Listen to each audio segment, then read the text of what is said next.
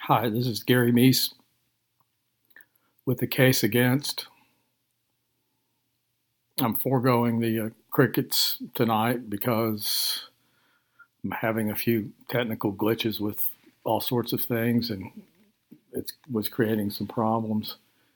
I'm going to t- be talking about um, a news story that caught my eye concerning the the whole brouhaha about the West Memphis Three as evidence, and as I think we I covered in my last episode, there's been this ongoing controversy about the the uh, evidence in the case against Michael, uh, um, not Michael, uh, Damien Echols, Jason Baldwin, and Jessie Misskelley in the deaths of Michael Moore, Stevie Branch, and Christopher Byers, May 5th, 1993. It's known popularly as the uh, West Memphis Three. It's been the subject of four documentaries, a, a fictionalized feature film, uh, quite a few TV programs and podcasts.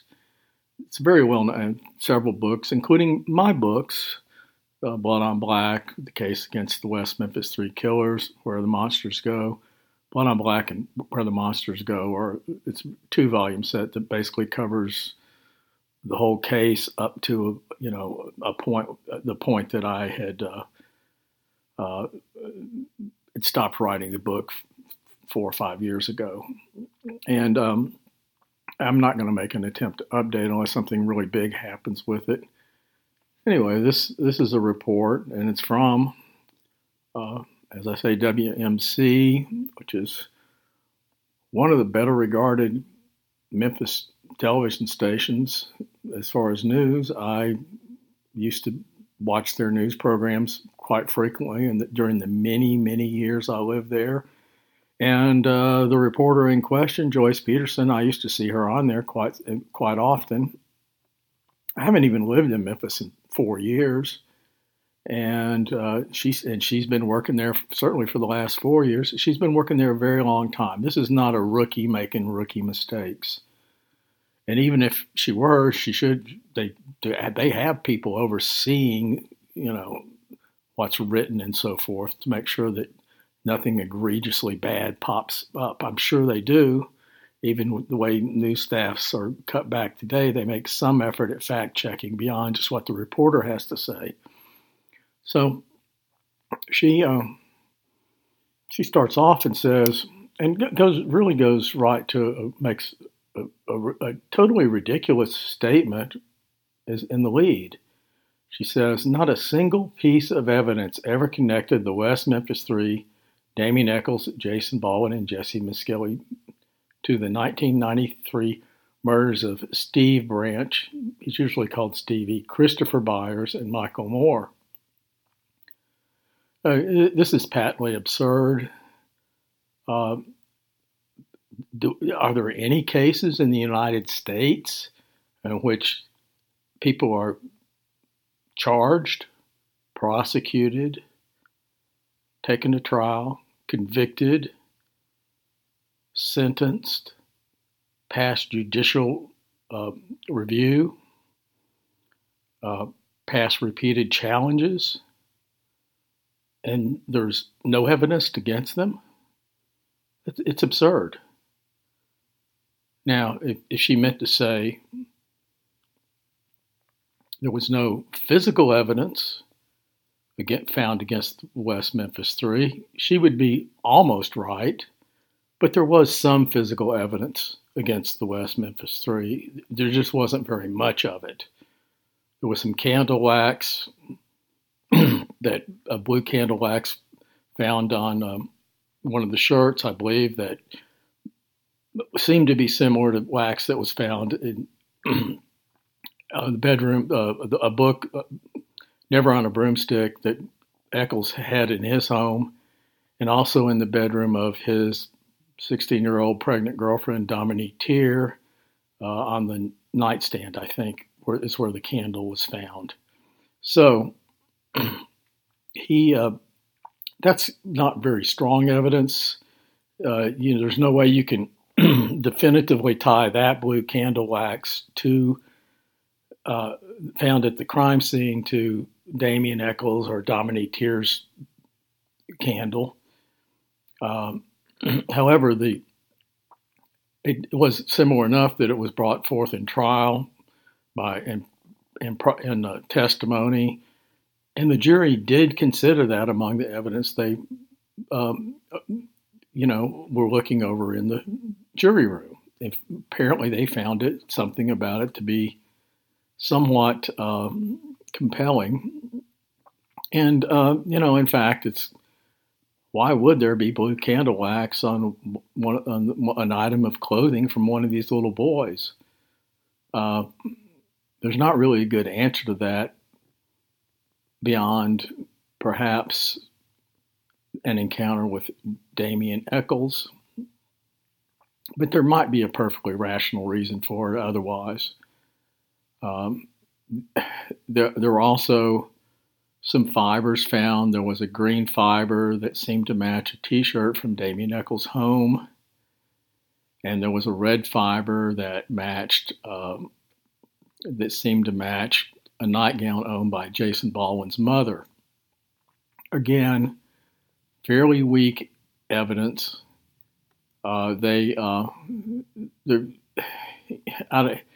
they probably could argue about how common these threads are, but the fact is, is these these were mass-produced items of clothing. Uh, fiber, this kind of fiber recognition is not a particularly ex- exact science anyway. It's certainly not as exact as DNA, and uh, simply finding those kind of fibers uh, in you know, just a little fiber here and a little fiber there really constitutes very, very weak evidence, but it is evidence. So to say that there was no piece, not a single piece of evidence ever connected the West Memphis Three would simply be correct, even if you were talking about physical evidence. There was a, a lot of evidence that was presented in terms of other evidence, other circumstantial evidence. Most uh, the most important single piece of evidence, though it wasn't used against Damien Echols and Jessie Misskelley Jr., was the confession of. I mean, not it wasn't used against uh, Damien Echols and Jason Baldwin. Was Jessie Misskelley Jr.'s confession to police, which prompted the arrest to begin with. Now, again, it wasn't used in, in the trial of Baldwin and Echols, but uh, that was the basis for the conviction of Jessie Misskelley as much as anything. They really didn't have much else on him, but they had that, and it was more than sufficient to convict. Um, and, the, and the confession is evidence. A family seeing Damien Echols walking. Uh, eh, to use two quick examples, a family seeing the testimony of two family members who saw Damien Echols walking near the crime scene in dirty clothes that in that evening in a really what is it? it's the middle of a city and it's by the interstate, but it's really a fairly remote spot. There's not a whole lot of reason to be there uh, walking along the service road. Uh, they saw Damien Echols there within just a few hundred feet of the uh, where the boys were found in um, Robin Hood Hills. So that is evidence. That testimony is evidence. Jason Baldwin confessing, really one of the few pieces of evidence they had against Jason Baldwin, and I, I, will, I will agree it's not, perhaps it was deemed to be too compelling uh, by the jury, but uh, the um, the testimony by Michael Carson about Jason Baldwin confessing to him while they were both in juvenile lockup is evidence. So I'm, I'm, you know, I'm beating this to death, but this is just plain stupid. And she surely she's not that stupid. I've known some TV reporters who really weren't that bright, but I don't think she is one of them. Okay, to go on. Uh, the next sentence Echols' attorneys finally got access Tuesday to the evidence they believe can exonerate all three men. Well, I, I really doubt that they believe this evidence is going to exonerate anybody. Uh, for one thing, it's not clear that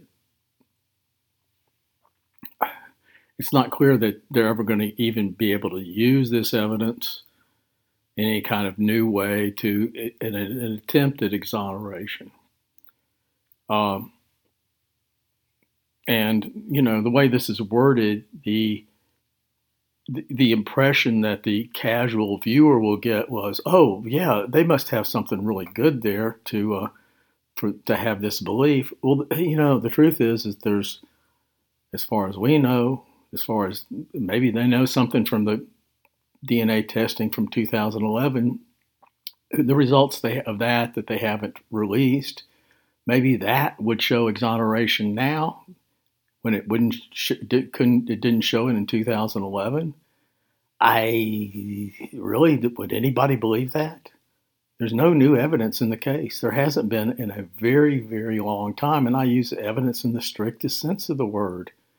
The only evidence you could really bring against uh, uh, that would remotely qualify as evidence, since uh, relating to the case, since um, their release is Damien Echols. Uh, his his high his choice of a career as a ceremonial ritual magician in a case in which investigators thought there might be an element of occult ritualism in the in the in the actual commission of the murders. That you know, to me, if anything, his career choice is incriminating. And you know, if you were going to go back, eh, you know, make an argument about it, I guess that could be evidence. But it, you know, it's it's it's a bit of a judgment. It's not a very strong form of evidence, but it is evidence.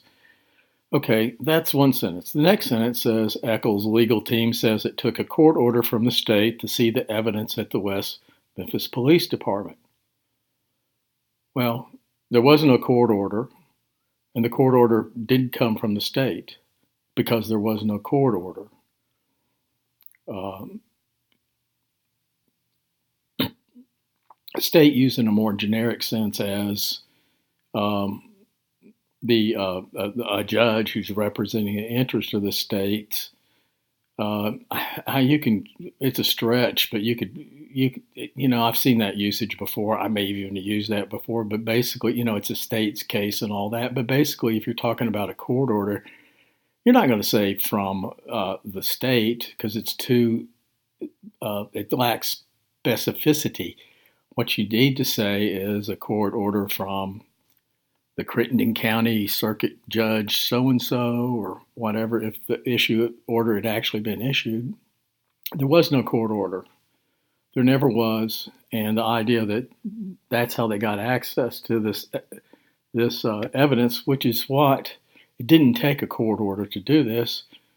Uh, Patrick Benca, who filed these motions, filed this motion to action to have the uh, West Memphis Police cited for not following Freedom of Information Act uh, standards.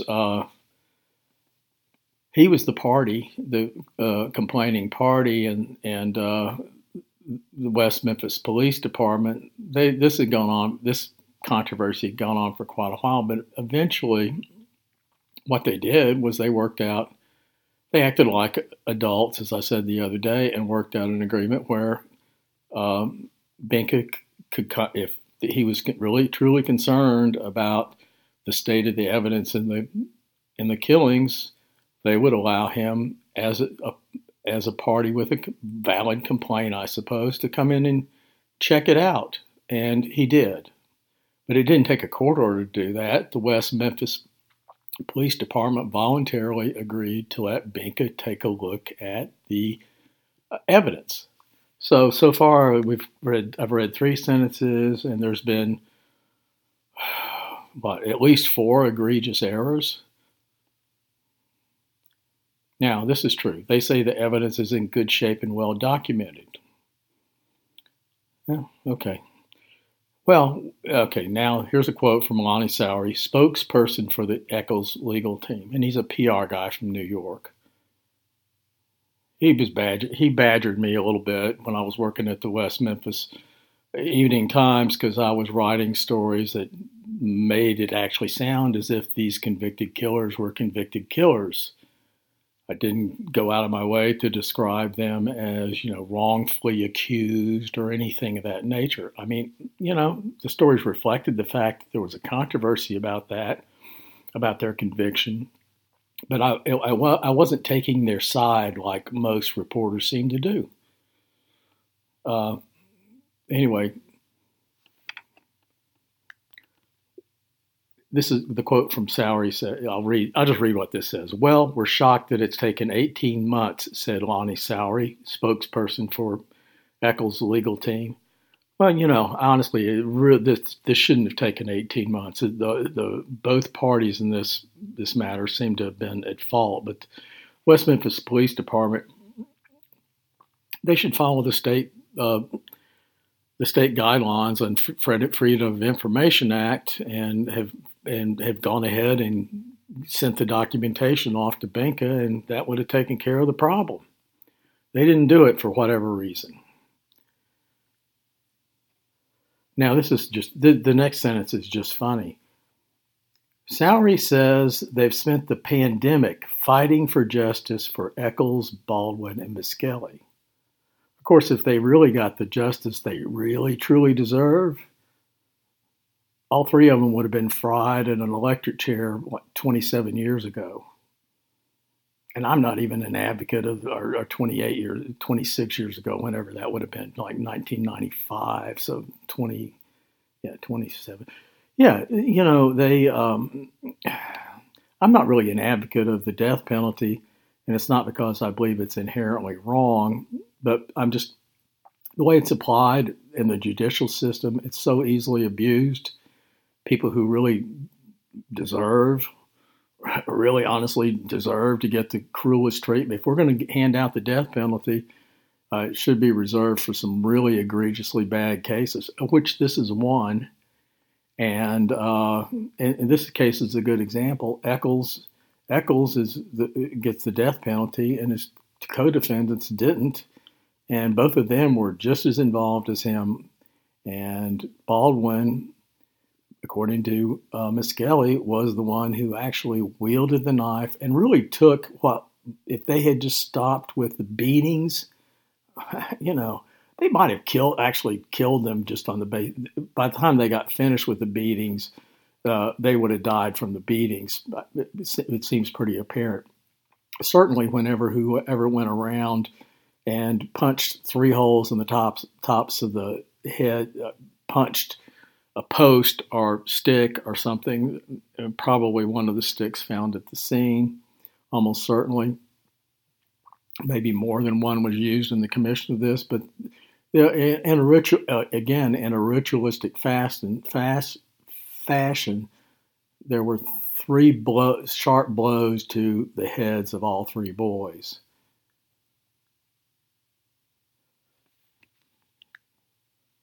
You know, I realize it's not uh, an occult scene like you would see in.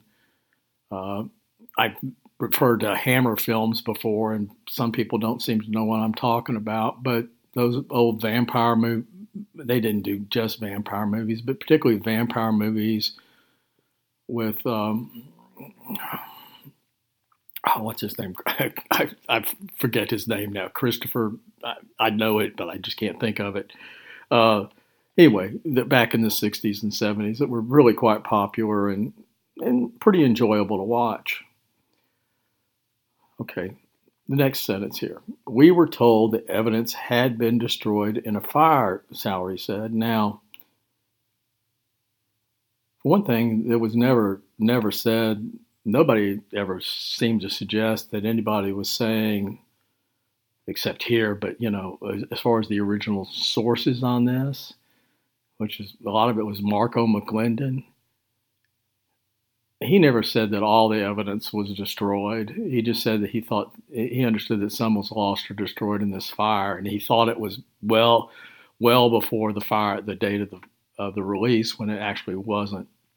Marco McClendon did not know what he was talking about when he when he spread this news.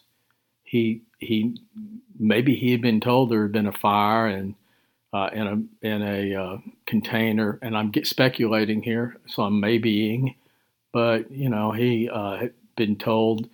He apparently been told that there was a fire, and I, I, he must have been told because how else would he know this? I don't think he went through the documents, so he was told this.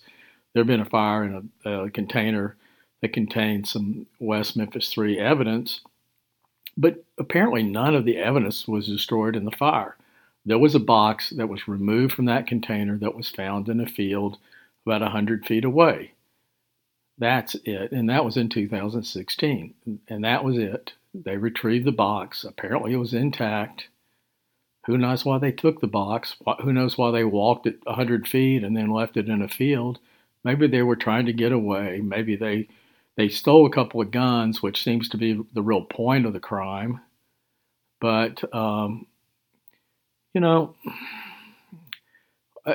nobody was nobody was uh, charged in this. The, the, the, investigation into the fire went nowhere. So we really don't know the facts in, in terms of what happened with that fire, except there was a fire. Uh, there's a claim there. I, some people, I'm sure, will claim there wasn't a fire. That people claim all sorts of goofy things, uh, particularly on the supporter side, that have no backing in any kind of factual basis. So we were told the evidence had been destroyed in a fire. He doesn't say who told him this, and he doesn't explain any of these um, qualifiers that I'm trying to get at. So um, Keith Cressman also told me he understands some of the evidence was lost or destroyed he was getting second or third or fourth hand information as well. And I don't know why he even bothered passing that along to uh, the defense, but he did. So, you know, it created more problems than it solved, certainly. Okay, Soury said, We were told the evidence had been destroyed on a fire. And then, lo and behold, we get to the West Memphis Police Department today, and all the evidence is cataloged, is there intact, nothing was destroyed.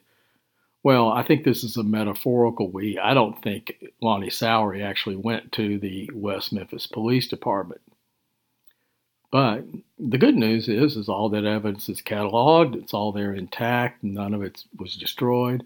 The state of the West Memphis 3 evidence is the same now as it was in 1994 when they concluded the, the case against the, the, the last of the two trials against the West Memphis 3 and I'm sure they've moved the evidence around some, but basically it's all there. So this uh, brouhaha about uh, uh, lost and destroyed evidence, and oh, this is a cover up, and it just shows what those crooked cops are capable of. They're destroying evidence, etc., etc. The supporters are now trying to spin it as this all was some sort of smoke. I guess they think it was some sort of smoke screen so they wouldn't have to show any evidence to anybody. But guess what? I mean, maybe that's how they explain it. I don't know why they think this is a big deal on some level, but um, and I don't know how they really why they would regard I, they're acting as if well all the evidence is there is good news. Well, the evidence has always been there. It would have been what really wouldn't have been a bad thing if some of the evidence had been destroyed uh, inadvertently or however, but it, not, nothing like that happened, which makes this more of a non-story than it started out with, and it wasn't that big a deal. Shouldn't have been that big a deal, but this is a perfect example of you know cliches, much, much ado about nothing. Um, and on the basis of a couple of, you know, it sounds like uh, Cressman and McClendon basically passed along either very imperfectly imparted information or downright rumors. Nothing was destroyed. Now, here's the, here's the, the thing. It says, still quoting uh, Soury, who probably wrote the press release where he's quoting himself. It can now be tested to see who left DNA at the crime scene.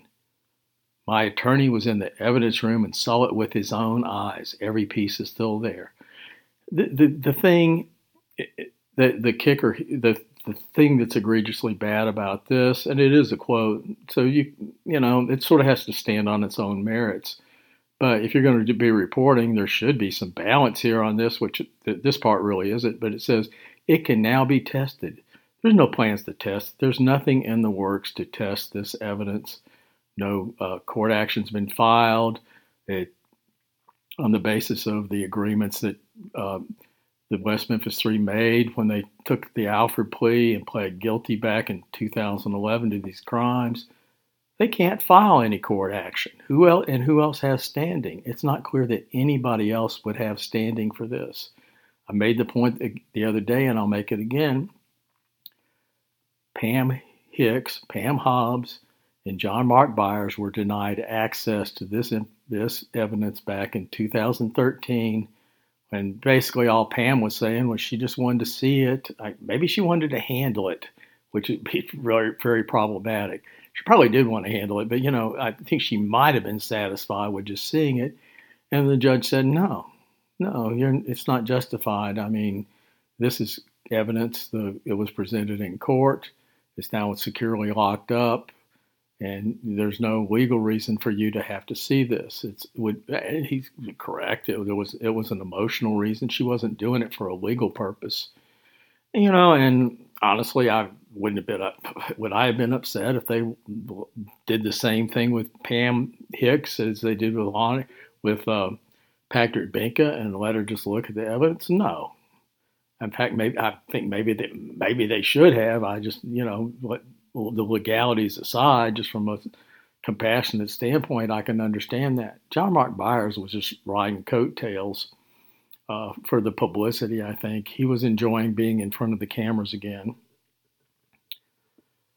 We found what we were looking for the ligatures that bound the children the sneaker lig- ligatures in which Terry Hobbs' DNA was found in, Soury said. Well, okay, he was looking for something that was never lost, which was the ligatures that bound the children. The sneaker lig- ligatures in which Terry Hobbs' DNA was found in. Terry Hobbs, there's no way of proving that Terry that the single hair found in the uh, in the in the ligature, which is far weaker evidence uh, as far as actually it's not much stronger maybe than the fiber evidence that we were talking about or the candle wax evidence we were talking about. There was a particularly given the context of the possibilities with this but that, that's mitochondrial DNA. Make the I'm going to make the point again that there's no way that that DNA can be traced definitively to Terry Hobbs alone. He has he, it shares mitochondrial DNA with Terry Hobbs. It also shares that same mitochondrial DNA with at least, at least a couple hundred people in West Memphis and millions of people just in the United States alone which is a pretty wide range of suspects. We're not talking about OJ's DNA here. We're talking about a hair that cannot definitively be linked to anyone. And let me say, and that uh, Terry Hobbs has said, you know, it might be my hair. Uh, there's no big mystery here. Those boys were in and out of my house all the time. I think that was almost his exact quote. He's and he's commented about this several times but um, and pretty consistently, I think. Um, and the truth is, is all three boys were in his home that day. One of them lived in the house with him. It would not be exceedingly strange if they picked up a hair from a step parent that they were living with. If Stevie had done that, um, Christopher was in the house. Michael um, Christopher, I think, was in there watching Muppet Babies with uh, Amanda for a long time. Might have been rolling around on the floor. He liked to apparently like he was apparently very active, a little bit on the hyperactive side. So who knows what he got into while he was in there as far as rolling around and getting into contact with things. And Michael Moore was in there that day. So uh, they all three were there that day. It's completely possible that it was transference from from Terry Hobbs. It's also completely possible that it is a hair that is a result of contamination or came or is not a result of contamination but came from some other source such as one of the kids that the boys went to school with or one of the police officers or one of the uh, attendants who uh, handled the bodies who maybe inadvertently had created some source of contamination, uh, left a hair there. There's all sorts of possibilities there. And uh, at this point, it'd be impossible to rule everybody out that they came in contact with for that just that day, much less the week. And that hair could have been in there for who knows how long.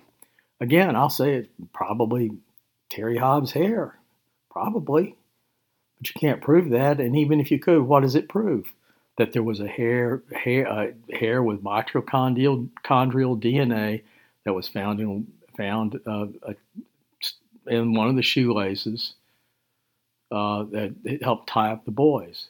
That alone proves nothing. It, pro- it proves nothing and it doesn't suggest a whole lot. If you had something else on Terry Hobbs, it would be maybe you at least say, oh, well, you know, this raises a real question. It doesn't even raise a real question. Terry Hobbs had a pretty good alibi for the time, uh, considering the source of his corroboration on the alibi, which is David Jacoby. David Jacoby wasn't keeping track of what time it was during all this time, but he's described, he did it in his interview with Bob Ruff. He describes encountering Terry Hobbs not just once or twice that evening, but over and over again. They went out, they searched the neighborhood, they did this and that, they did this and that. And yes, Terry Hobbs left his home, got in his car, and rode around without Dave, David Jacoby several times. But he also came in back and got David at least once. And some, it depends on which version Jacoby's telling, because the longer, the older it gets, the more confused this memory becomes, apparently. But at least once and maybe several times he came in and rode with Jacoby. Jacoby originally said that Terry was over at his house until playing guitar till 6:30 that evening. Terry has never said that. And you can draw your own conjecture about why or why he might not have wanted to admit that instead of looking for his stepson, he was playing guitar with a friend. I think it's pretty obvious even on the front end why he might not want to do that. Not might not want to admit that he was playing guitar while Stevie was out roaming around. But even in that context, understand this was 1993. Uh, Stevie usually didn't do such a thing as stay away from. I'm sure you like to be home at dinner time, um, as most boys that age do. But he usually didn't do that sort of thing. But it would not be too unusual for a boy to be late getting home from playing with his friends. I know I used to do it. My mom didn't really particularly care, but you know I used to do it. And moms really didn't care that much as long as you didn't break your arm or get into a fight and got in before dark. It really wasn't that big a deal, at least in my household. Uh, some other house, you know, um, maybe my mom said, "Oh, we're going to eat, eat tonight at 6:30, so you need to be home." I'm sure that happened some nights. We did that, but and I was there probably. But if I hadn't been, my mother wouldn't be go freaking out. She'd be going, Where's that darn Gary? I told him to be here at 6:30. Okay, and I'm not sure so sure that Terry Hobbs didn't have that attitude in 1993. Um, Hobbs was Branch's stepfather. Okay, this is the story. Hobbs was Branch's stepfather. Earlier this year, he told Action News 5 he welcomes new DNA testing. Well, I guess he would welcome new DNA testing, uh, but the fact is, is there there's no really I'll, I'll, repeat there's how is new dna testing supposed to come about that hasn't been explained Uh, the bodies of Branch, Byers, and Moore were found in a drainage ditch in West Memphis, May 6, 1993. In 1994, Echols, Baldwin, and Misskelley, teenagers at the time, were convicted of killing the eight year old boys in what was believed to be a satanic ritual. It's slightly overstating it. Uh, they, the police thought that perhaps it was a satanic ritual. Um, they emphasized they did have, uh, you know, they did build some of the case around this fact, but it was never central to the case. And the truth is, the jury didn't really, they really sort of disregarded uh, all the uh, the the evidence such as it was, which was not particularly well presented. There, there's actually you can build a good case, and I've done it, that there was a, an occult aspect to this as there is an occult aspect to almost everything Damien Echols does. Uh, rarely cited is the fact that May 5th, 1993 is the date of Old Beltane, which is a significant high holiday in the pagan religion. It's the perfect, it is the actual real date when the planet, planets are blah blah blah. I don't really understand all that. And not May 1st but May 1st is close enough. It, there was a full moon, which is sacred to a lot of these pagan beliefs. Um, the uh, the the uh, the way the boys were tied, uh, ritual tying is a part of all sorts of uh, initiatory and occult rituals. There's nothing unusual about that. What is unusual is the way these boys were tied, since it wasn't hog tying, and they really could have escaped easily if they'd been conscious. So why were they tied that way? Maybe somebody with a strange mindset like Damien Echols could explain that to us. The, the, the three holes punched in the head. That sounds like a ritual, uh, something might happen in a ritual killing. Why three and not four? And uh, to each boy, I think there well may well have been some significant. There could have been some significance there. Um, the fact that we had boys who were killed not just one way or two ways, but three ways. Uh, particularly uh, Christopher Byers, he was beaten, he was stabbed, he was drowned. Threefold death is, is uh, an important part of ancient pagan ritual, ritual sacrifice. Maybe this is all coincidence, and you could throw in stuff like, "Oh, it's near a crossroads," which I do think is just happens to be a coincidence. But the the place where it was is a perfect place for an occult ritual. It's it's not really country, it's not really wood, it's it's not really deep woods it's it's nobody lives there, but people live close by. You know, it's a, it's a little bit of land that's sort of set up. It was a little bit of land that's sort of set apart. It's hard to know how you would characterize this these patches of woods that surrounded by residents that go right up to the highway. Except as a perfect place for little boys to play back in the day. We would certainly done that. Um, and bums to hang out, which is bad news there. They, okay, the, back to the story. They had always maintained their innocence, even when taking an Alford plea admitting guilt to get out of prison. Well, at least they got that part of it right. She did. West Memphis Mayor Marco McClendon says neither he nor Police Chief Michael Pope were the reason for the delay in getting access to the evidence. Marco McClendon, I, have met this guy. He's a bit of a character. I, I rather liked him. He came, he was under a lot of criticism from the newspaper, and I tried to give him some more balance as far as the news coverage because it was uniformly negative until I showed up.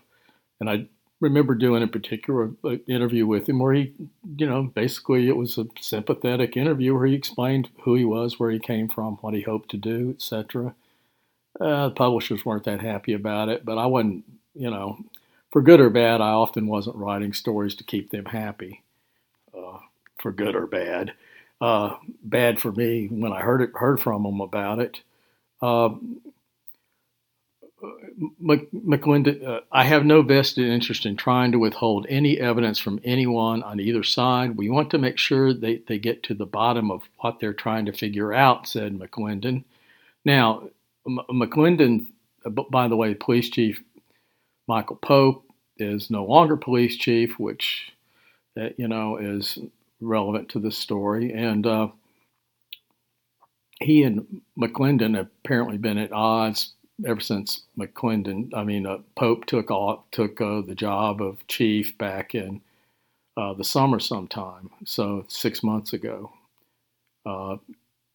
Really bad timing if if it, if it was truly a coincidence, and it seems to have been a coincidence that his resigna- his the notice of his resignation hits the news the very same day that the notice of this West Memphis 3 evidence gets out into the news. And suddenly, a controversy about the West Memphis Police Department and the resignation of the police chief seem to be linked in the public's mind. Now, either this was exceedingly stupid or exceedingly smart, I, depending on what you want to, what effect you hope to produce it certainly has given a lot of ammunition to uh, uh, the supporters, and that you know they claim this is all some great police conspiracy, and, and that uh, you know I guess Pope is a scapegoat for all that. Uh, I think Pope was probably a scapegoat of his own overweening ambitions and uh, and also just getting crosswise with Marco McClendon, which is really not a good idea in West Memphis and particularly in the West Memphis politics. But in general speaking, you really just don't want to cross Marco McClendon in any fashion.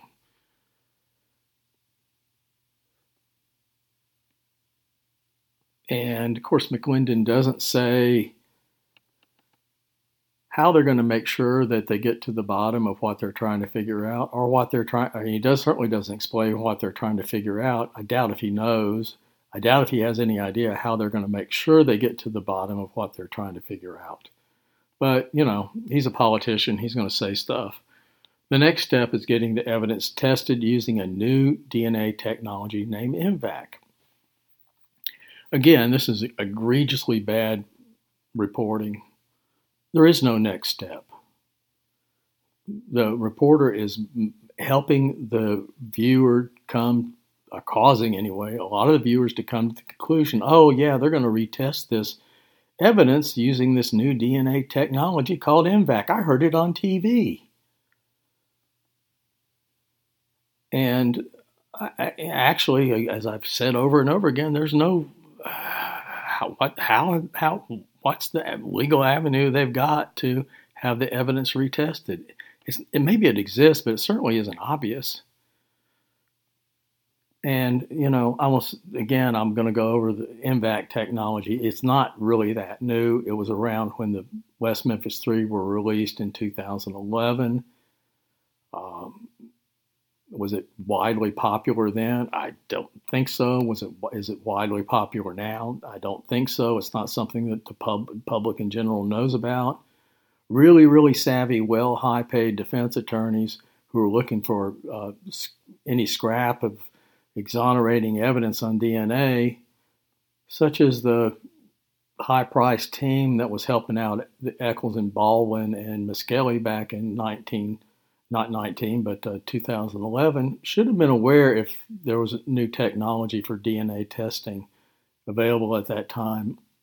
And made, if they really felt they were going to come up with exonerating evidence, and made uh, sure that the that their the sampling that they got was the result of DNA uh, testing through um, MVAC. Now, Bob Ruff came up with this whole MVAC. He started this whole thing with this evidence. Let's get the evidence retested via DNA. um, you know, he's like a prime victim of the CSI effect. I, he, I, apparently, he thinks DNA is going to answer all questions and it doesn't. It raises it's it's a very good tool, but it often raises more questions than it answers. And the the the the so-called Hobbs here is a good example. It gives a false impression about a DNA result that could lead to uh, erroneous ideas about what's actually involved. Uh, contamination is a real problem with DNA.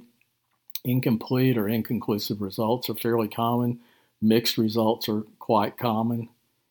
As in the Amanda Knox case, where Amanda's Meredith Kercher's mixed blood DNA from that was found mysteriously in one of her roommates one of the roommates' rooms. How did that get there? Unless Amanda was somehow involved in, if not the murders, the cleanup. You know, how did would her blood and Meredith Kercher's blood get mixed up in that bedroom? Doesn't make any sense. Um, but it's possible. They both bled there at the same time. It just doesn't, you know, it's possible. Lots of things are possible. Uh,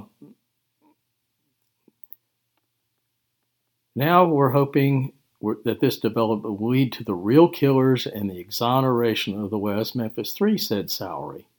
Uh, again, this sounds like a rewrite of Soury's um, PR uh, piece release that he sent to the WMC. Now, uh, they're hoping that this development will lead to the real killers and the exoneration of the West Memphis Three. How is this development going to lead to the real killers?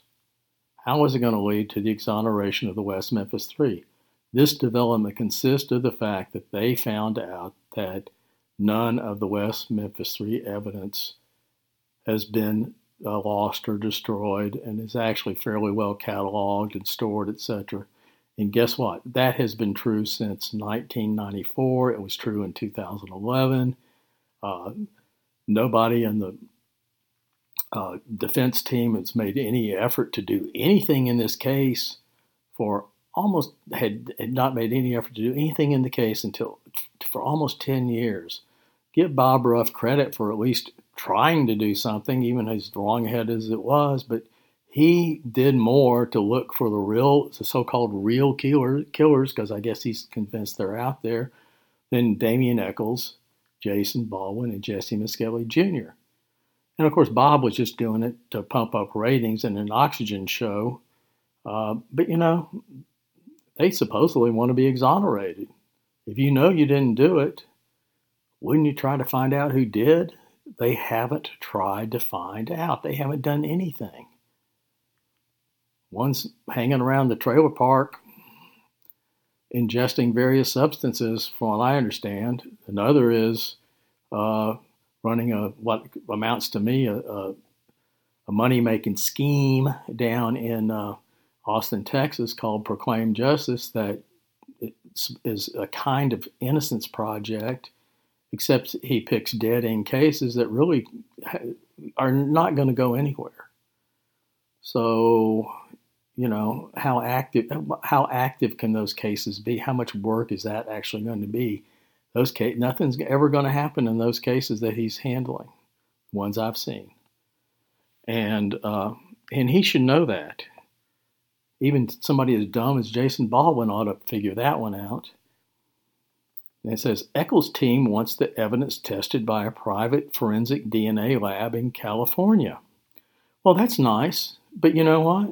It's not going to happen unless somebody somewhere does something somewhat unprecedented as far as handling this case. What would make, you know, what could justify that sort of thing is if there was any new evidence, there had been any evidence all along that there was actually another viable suspect someplace that there was some some reason to think that there might be some exonerating evidence in there somewhere. You know, a serial killer who, you know, shows had a has some memento of uh, one of the boys or something like that, which you know didn't happen. It didn't happen, but let's say it did happen, and it, somehow you could tie it in. You know, the Boy Scout badge or something. You could actually tie it to the troop. Uh, Uh, you know that that might raise enough questions that you know you would want to go back in and check. Nothing like that has happened. Nothing like that has ever happened. There's the they Damien Echols was the best suspect four days out in the investigation, and he remained the best suspect all during the investigation, the trial, uh, the conviction, the sentencing, and all his time in prison. He remains the best suspect today. Jason and Jessie aren't so obvious as suspects, but Jessie confessed. So, and he confessed repeatedly. He confessed quite a few times after he was sentenced to prison, where he and he wasn't trying to work out some big deal. He just wanted. He apparently just wanted to talk, and so he did. And when he did, he described how he, uh, Baldwin and Echols went to the woods and murdered those boys. So why would they do why would they go have this tested at this private forensic DNA lab in California? No explanation whatsoever. And then here's a quote from Soury. Asa Hutchinson, step up and order this case be closed. Asa Hutchinson is the governor of Arkansas, okay? Soury said. Again, this sounds like a PR release from Soury, who's the maybe the, um, virtually the sole source in this story, except she did talk to McClendon apparently. Uh, I'm not sure that the governor really would ordinarily would have some sort of role in the dispensation of a criminal case, barring extraordinary circumstances. They can exonerate, they can pardon, and they can commute sentences, so they can do that. But this, it says, step up and order this case be closed. The zinger in this is the case is closed. It's been officially closed for over a decade. So Asa Hutchinson can't step in and close something that's already closed. If you wanted to close, if you wanted to close a case, if he wanted to actually close this case, he would have to have it ordered reopened for, and he would have to have some justifiable reason for doing that. And I just outlined there is no justifiable reason unless PR, marketing, and a bunch of angry idiots is, is a good reason for opening a criminal case. And then close it again with whatever, for whatever reason, with whatever results came of all this. And, you know, I wouldn't put it past somebody like H- Asa Hutchinson to actually involve himself in this if he thought there was some sort of political benefit to him. I'm sure he would do it if there was political benefit to him uh, and he could get away with it. I'm not sure there is political benefit to him, but we shall see. Maybe he'll maybe he'll actually do something. Uh, from his standpoint, be if he, you know, uh, there's other ways to go about. If you just don't think they were, if you really think that they were wrongfully convicted, there are other things that he can do, uh, such as you know, issue a pardon, a full scale exoneration. Uh, I don't think that's the least bit justified, but I wouldn't put it past somebody. I don't think Hutchinson will do that, but I, you know, I wouldn't put it past a politician to do that just for purposes of, of what they perceive as public goodwill. So the case cannot be closed when it's already closed. And that is the end of that. Uh, I usually don't comment on news reports and all these podcasts. I, I, don't really do a lot of commentary on a lot of the stuff that's going on in this case because most of it's pretty trivial. Uh, this evidence thing is sort of trivial, but not that tr- trivial. But, um,